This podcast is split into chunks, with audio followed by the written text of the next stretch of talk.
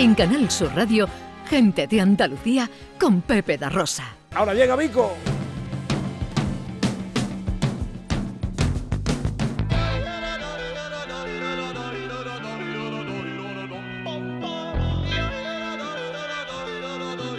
Es él, nuestro hombre de la filosofía,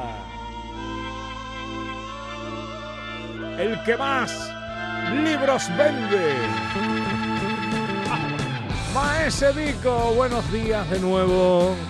Buenos días, again, que dicen los que saben inglés.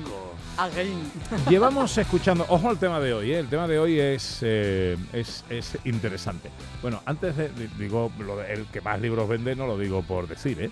Aquí está eh, la portada de la editorial, la que publica los libros de Vico, editorial la editorial más limpia de, todas, editorial Ariel, y la lista de los libros más vendidos. Sí, señor. tenemos en primer lugar a don Fernando Sabater. Correcto. Con su libro Carne Gobernada. El último libro de Fernando. En segundo lugar tenemos a eh, David Jiménez y los diarios del opio. Correcto. Vale. En tercer lugar está Ética para desconfiados de David Pastor Vico. ¿De quién, quién será ese pelado? Eh, para que os hagáis una idea del nivelito, ¿eh? ¿eh? En cuarto lugar está nada menos que José Antonio Marina con su libro El deseo interminable. O sea que esto tiene que entrar así como un cosquilleíto, ¿no? Yo, yo podría dar, podría explicarlo de muchas maneras, de barrio, pero no es horario, no es horario para decirlo. Pero sí, la verdad me hace muchísima, muchísima ilusión ver eh, la acogida que tiene, que tiene ética, ¿verdad? Desconfiado. Y sobre todo el mensaje que manda, ese mensaje implícito, que ahora lo tocaremos un poco, de que por favor que los niños tienen que jugar con niños. Bueno, llevamos años escuchando aquello de que cada día vivimos más, de que quizá algún día consigamos superar los 100 años con facilidad. Eh, por cierto, esta tarde enterramos al padre de una amiga, Pili. Eh, creo que ha fallecido el hombre con 92 años. ¿eh? y estaba muy bien, ¿eh? estaba muy bien hasta que tuvo ahí un achaque de salud y bueno, y se lo ha llevado. Eh, mando un besito ¿eh? a toda la familia. Em, pero por otro lado, también escuchamos que la enfermedad mental aumenta peligrosamente en el mundo, que cada vez hay más gente aquejada de soledad no deseada y no es la idea que tenemos de vivir bien, quizás más, pero no parece que mejor. ¿Cómo podemos contrarrestar esta mm, aparente paradoja? Pues fíjate, fíjate que vamos a... Este, e, esto aquí voy a intentar dar algunos datos eh, fuertes, pero necesarios, porque muchas veces se habla como muy de boquilla de estos temas y, faltan las fuentes. Y como yo no quiero faltar a las fuentes, yo no quiero faltar a la verdad, pues quiero, quiero decir por lo menos un par de libros de referencia para que la gente vaya, lea, estudie y mm. aprenda. Porque ya hoy, hoy sabemos, desde hace muy poco tiempo, desde, desde el año 2022, sabemos exactamente qué es lo que tenemos que hacer para vivir más y mejor. O sea, vivir mejor ya lo sabíamos, que si dieta, que si esto, que si eso, pero vivir más, ¿qué? ¿Qué, es esto? Bueno, pues resulta que eh, para vivir más y mejor debemos de vivir cara a cara, o sea, debemos convivir más con los demás, tenemos que tener un encuentro mucho más cercano con otros seres humanos y por supuesto alejados de las pantallas. No, decimos que esto quite vida, decimos que esto no sirve, que lo que sirve realmente es mirar a, nuestros iguales cara a cara. voy a explicar un poco por qué de una manera rápida. Hay una psicóloga maravillosa que se llama Susan Painker. Les invito a todos eh, que tomen nota, esto acá en el examen. Eh, su último libro se llama El efecto aldea de la editorial Funambulista del año 2022. Y esta mujer em, eh, se dio cuenta de una cosa que todo el mundo sabemos, las mujeres viven más que los hombres. ¿Por qué viven más las mujeres que los hombres? Entonces esta mujer decidió buscar en el planeta Tierra puntos donde donde hombres y mujeres tuvieran la misma expectativa de vida. Y encontró y muy cerquita nuestra, encontró en la isla de Cerdeña una serie de pueblos donde los hombres y las mujeres viven lo mismo. Y de repente cogió sus maletas y se plantó en la isla de Cerdeña a ver por qué vivían lo mismo. ¿Y por qué vivían lo mismo? Bueno, pues porque resulta que en eh, la transferencia de, eh, de, trabajo, en las horas que los maridos eh, pasaban fuera de casa y dentro de casa, al final pasaban básicamente las mismas horas del día conviviendo con los vecinos y con los amigos, que el hecho del trabajo no era un distanciamiento social, sino una integración social. De tal manera que, eh, ahondando mucho más en este asunto, se dio cuenta que cuanto más tiempo pasamos atentos, cara a cara con los demás, más y mejor vivimos. Y esto puede parecer algo un poco raro. Sin embargo, ella cuenta en el prólogo de este mismo libro que, claro, se quedó en Cerdeña porque fue lo que encontró en ese momento. Pero de repente también en algunas de las islas griegas también encontró lo mismo. Y yo le aseguro a esta mujer que si se da un paseo por las Alpujarras o por las sierras de Jaén, seguramente encontrará lo mismo también. Cuando eh, repartimos eh, el trabajo de tal manera que todos podemos disfrutar del hecho de la socialización, vivimos más. ¿Y por qué vivimos más? Voy rápido para que la gente lo entienda. Vivimos más y mejor porque nuestro cerebro durante 300.000 años, que es el tiempo que el Homo sapiens sapiens lleva sobre el planeta, nuestro cerebro sabe que para sobrevivir necesita la cara de otras personas. No podemos sobrevivir solos necesitamos vivir con otros. Y nuestro cerebro, nuestro cuerpo está preparado para eso, para vivir con otros. Encuentra la tranquilidad, la paz, el sosiego, su momento viviendo con otros. De hecho, el estudio más largo y longevo de la historia es un estudio que empezó en la, Universidad de Harvard en el año 1938. 1938 y aún hoy, aún hoy se está haciendo. Esto lo pueden ustedes encontrar en el libro Una buena vida de la editorial Planeta, escrito por Mark Schulz. Mark Schulz es ahora mismo el director, van cinco directores, ¿eh? que esto lleva 85 años haciéndose. Y este proyecto, ¿qué es lo que quería? Bueno, pues cogieron 700 personas, unas del ámbito rico y otras del ámbito más jodidete. Y empezaron a hacer un seguimiento sobre sus vidas porque querían ver quién era más feliz. ¿Cuál fue la sorpresa? Bueno, pues no fue una sorpresa que las personas que tenían relaciones más cálidas, eran las más felices, o sea, las que tenían unas relaciones más sanas. Pero la sorpresa fue que las personas que tenían relaciones más cálidas se mantuvieron físicamente más saludables a medida que envejecían. ¿Por qué? Cuando hablamos de la soledad, la soledad es un método de alarma de nuestro cerebro. La soledad nos da miedo y nos genera intranquilidad, porque sabernos solos es sabernos vulnerables. Y nuestro cerebro, imagínate, hace 100.000 años en una sabana africana, el momento en el que te dabas cuenta que tu tribu ya no estaba a tu lado, te morías de miedo. Eso era un resorte de tu cerebro para decirte, cuidado, estás solo, estás vulnerable.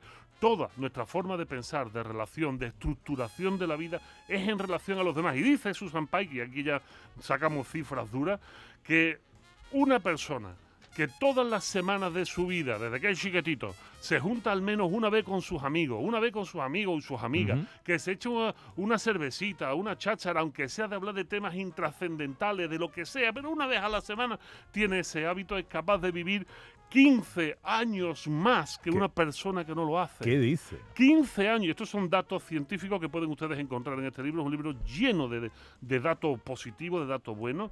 15 años más dice incluso, es mejor tener amigos que dejar de fumar. Oye, que si fuma, deja de fumar, no es favor. Pero que, que fíjate lo que te está planteando esta mujer, algo que no habíamos mirado hasta ahora, Pepe. Eh, más de 15 años. Es que el dato es, tremendo. ¿eh? El dato es tremendo, quizás para nosotros no, porque nosotros, al ser andaluces, al tener un tiempo tan benigno y venir de una cultura de la calle, lo mm. asumimos, asumimos que es bueno estar con otras personas, pero eh, somos una parte muy privilegiada del mundo. Otras partes del mundo no tienen estas posibilidades que mm. el tiempo y el clima nos brinda. Sin embargo, es triste que teniendo estos datos encima de la mesa, nosotros, si nos jodemos la vida, es culpa nuestra, pero a nuestros hijos no. Y hablando de, hijos, esto que ahora está tan normalizado como que eh, un chaval esté en su cuarto solo, jugando a través de una máquina con otro, pero que ese otro está en Japón y que ni sabe el nombre, ni sabe cómo se llama, ni lo va a ver nunca. Eh, yo recuerdo cuando yo era jovencito, me juntaba con mi vecino, Willy Aguirre lo llamaba, o yo me iba a su casa o él a la mía para jugar al ajedrez y hablábamos y escuchábamos música juntos y, tal. Esto ya hoy son raras avis. Esto no se hace y esto tiene un prejuicio inmediato. Por ejemplo, estamos eh, en un claro detrimento del espíritu de convivencia. Cuesta mm. mucho trabajo que los niños sean capaces de convivir unos con otros y, por supuesto, una pérdida de habilidades sociales que son las que en el fondo nos dan las herramientas para en el futuro ser adultos sanos. A jugaba de niño con los chavales. Hablemos de juegos. Una iniciativa en Sevilla, en una barriada de Sevilla, y que ha sido bautizada con el nombre de nuestro querido Vico, Ana Carvajal. Vico Jornadas. ¿Por qué será? Porque es instigador, porque es inspirador, porque está ahí motivando y es dinamizador de estas cosas. Así que nos parece una idea maravillosa. Juegos de mesa en la calle. Esto te pone más tierno que vende libros. Esto, esto me convierte en un Winnie the Pooh de dos metros ahora mismo. ¡Qué chulo, Vico! Bueno, quiero saludar a Serafín Cerrillo, que es el organizador de estas primero, eh, primeras Vico jornadas de juegos de mesa. Hola Serafín, muy buenos días. Hola, buenos días, Ana, Pepe, Vico, ¿qué tal? ¿Qué tal, hombre? ¿Cómo estás? Pues muy bien, y gracias. Oh, bueno, ¿cómo se te ocurre organizar esto y ponerle además el nombre de Vico? Pues mira, te comento, la, idea surge un poquito al observar, como tú bien has dicho hace un momentito, a, los niños, a mi hija, por ejemplo, el tema de jugar todavía con las máquinas y no tener contacto con otros niños simplemente a través de digitalmente, jugando con sus compañeros de clase pero a través de, del ordenador, sin, sin verse cara a cara. Entonces, que muchas veces lo permitimos nosotros, porque nos dejen un, un ratito tranquilito pues estuve pensando qué podría hacer yo por ellas para que pasaran un ratito más jugando con sus amigos, el cara a cara, el jugar como jugábamos antes en la calle, me acuerdo yo, mm, aquí en el barrio, jovencitos, que nos pasábamos la hora en la calle jugando que aquí el juego, al ris, a cualquier cosilla, con una lata, con un bote. Entonces eso se ha perdido. Y casualmente, pues paseando por el barrio, vi a, Vico, que Vico también es nombre de barrio como yo, entonces le pregunté, Vico, ¿qué puedo hacer para sacar adelante esta idea que se me ha ocurrido, a ver a mi hija? Digo, se me está ocurriendo organizar unos juegos lúdicos para los niños, para que estén, digamos, en contacto uno con otros más, socializar un poquito, estar más mm, el cara a cara, jugar, jugar en la calle. Y me dijo, pues mira, yo estoy, te puedo apoyar en todo lo que tú quieras hacer, ¿vale? Lo veo una idea estupenda, ¿sabes?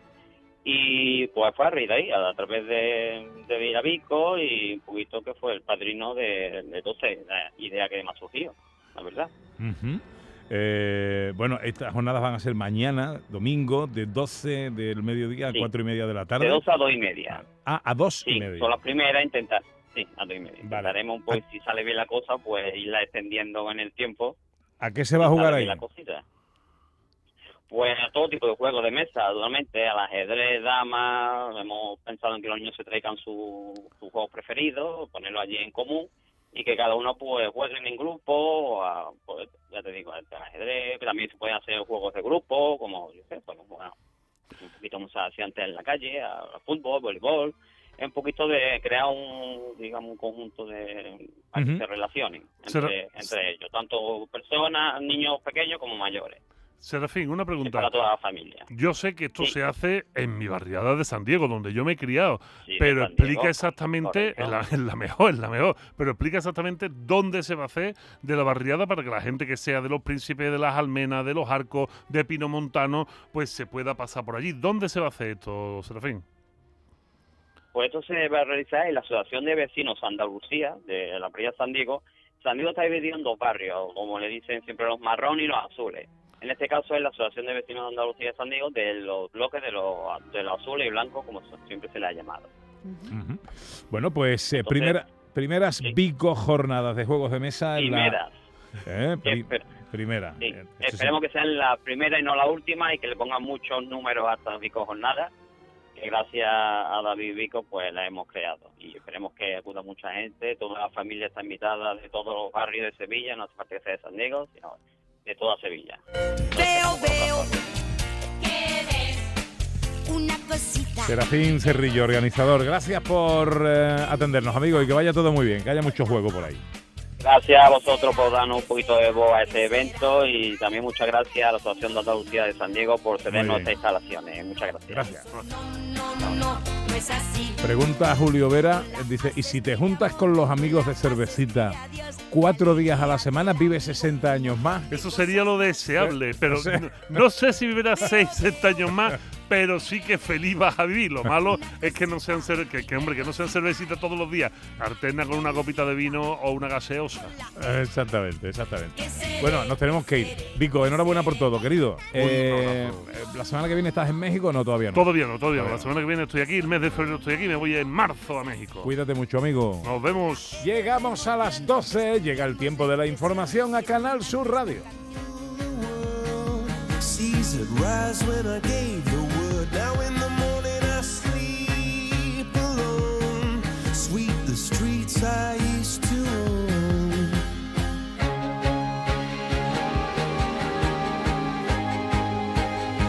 En Canal Sur Radio, gente de Andalucía con Pepe da Rosa.